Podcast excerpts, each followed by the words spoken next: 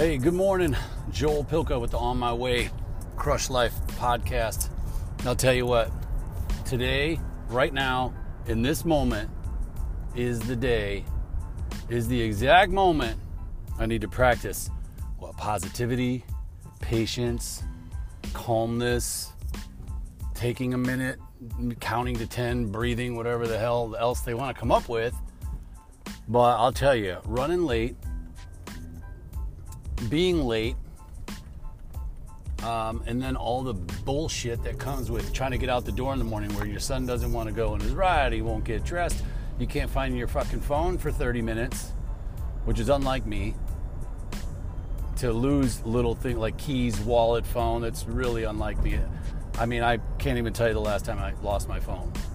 Seriously, I'm not kidding. And the little pinging thing for some reason wasn't working. You know, if you have an Apple Watch, you can press this little button and your phone will ping whatever it is. Well, I don't know why, but even when I found the phone, that little action wouldn't work. Um, you know, and I mean, I, it's like, It's like I wish right now somebody would fuck with me, right? Like I wish somebody, sorry for the swearing, but it's just, I kind of want to get the point across that it's like, man, somebody just give me a reason because I'll snap. You know, the one thing that I guess hanging out with my buddies and my friends coming up is we always gave each other a hard time, a really good hard time, and we were good at it. And, um... you know, I don't say much like that, but it gets to the point where somebody pushes me hard enough, man, I will snap back hard, and I'm pretty good at tearing somebody down, unfortunately. Um, and I don't like to do that. But here, right now, in this moment, I'm thinking, somebody, you know, come at me because I will snap. And then that's the thing, which is so hard to do. And that's the thing, that's where positivity comes in. That's the exact moment. You know, the other day, I had an email pulled up. And, uh, you know, this person was just being really sn- snippy and ornery and just talking, like, you know, sharing things through emails that they didn't need to, right? I mean, I got a couple different businesses going on and a full-time job and whatever. And along those way, along the lines, along the way, you have, that stuff happens, right? And I had an email pulled up and I was kind of had this snarky reply. I was just like, oh yeah, well, ba ba ba ba ba ba ba ba. It was real passive aggressive, but it was kind of like playing the game. Like, oh, you want to play that game? You know that one? Oh, you want to play that game? I got one for you. And then you come over the top and next thing you know, you push it a little too far and then you look like the bad guy. Well, I had a note written and then I erased it and I kind of wrote a more subtle note. And then I was like, you know what? And just wait a minute. And then I erased it all and just, uh, you know, I took that sentiment out of it. I took the the anger, the frustration, I just took it out of the message and I replied, um, you know, the way I should with the information that the people needed, and that was it, and I let it go. Funny thing is, man, that was hard to do because so many times you want to save face. You want to be like, no, that's not what's happening here. What's really happening here is you're being a prick uh, and here's why. Or you want to, you know, stick it back to them like, oh, you're going to do that? Here you go. Bam, what about this? What about that? What about that? But it doesn't breed a good environment, you know, a workplace or at home. Problem is, somebody has to be the bigger man. Now, in doing that, in being the bigger man, sometimes it means taking the blame. The problem I find is taking the blame when it's not your fault. That's really hard, especially if you're in an organization where uh, whatever organization you're in where, I don't know, things can be misconstrued all the time. So anyway, here's the chance for me to practice positivity because I am fired up.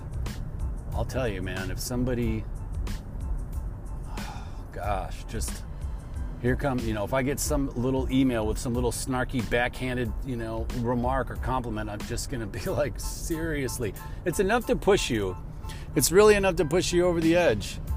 You know, maybe you're not prepared. Like, oh, we weren't prepared this morning. We had a great relaxing weekend and we spent all of our time together, and that's good.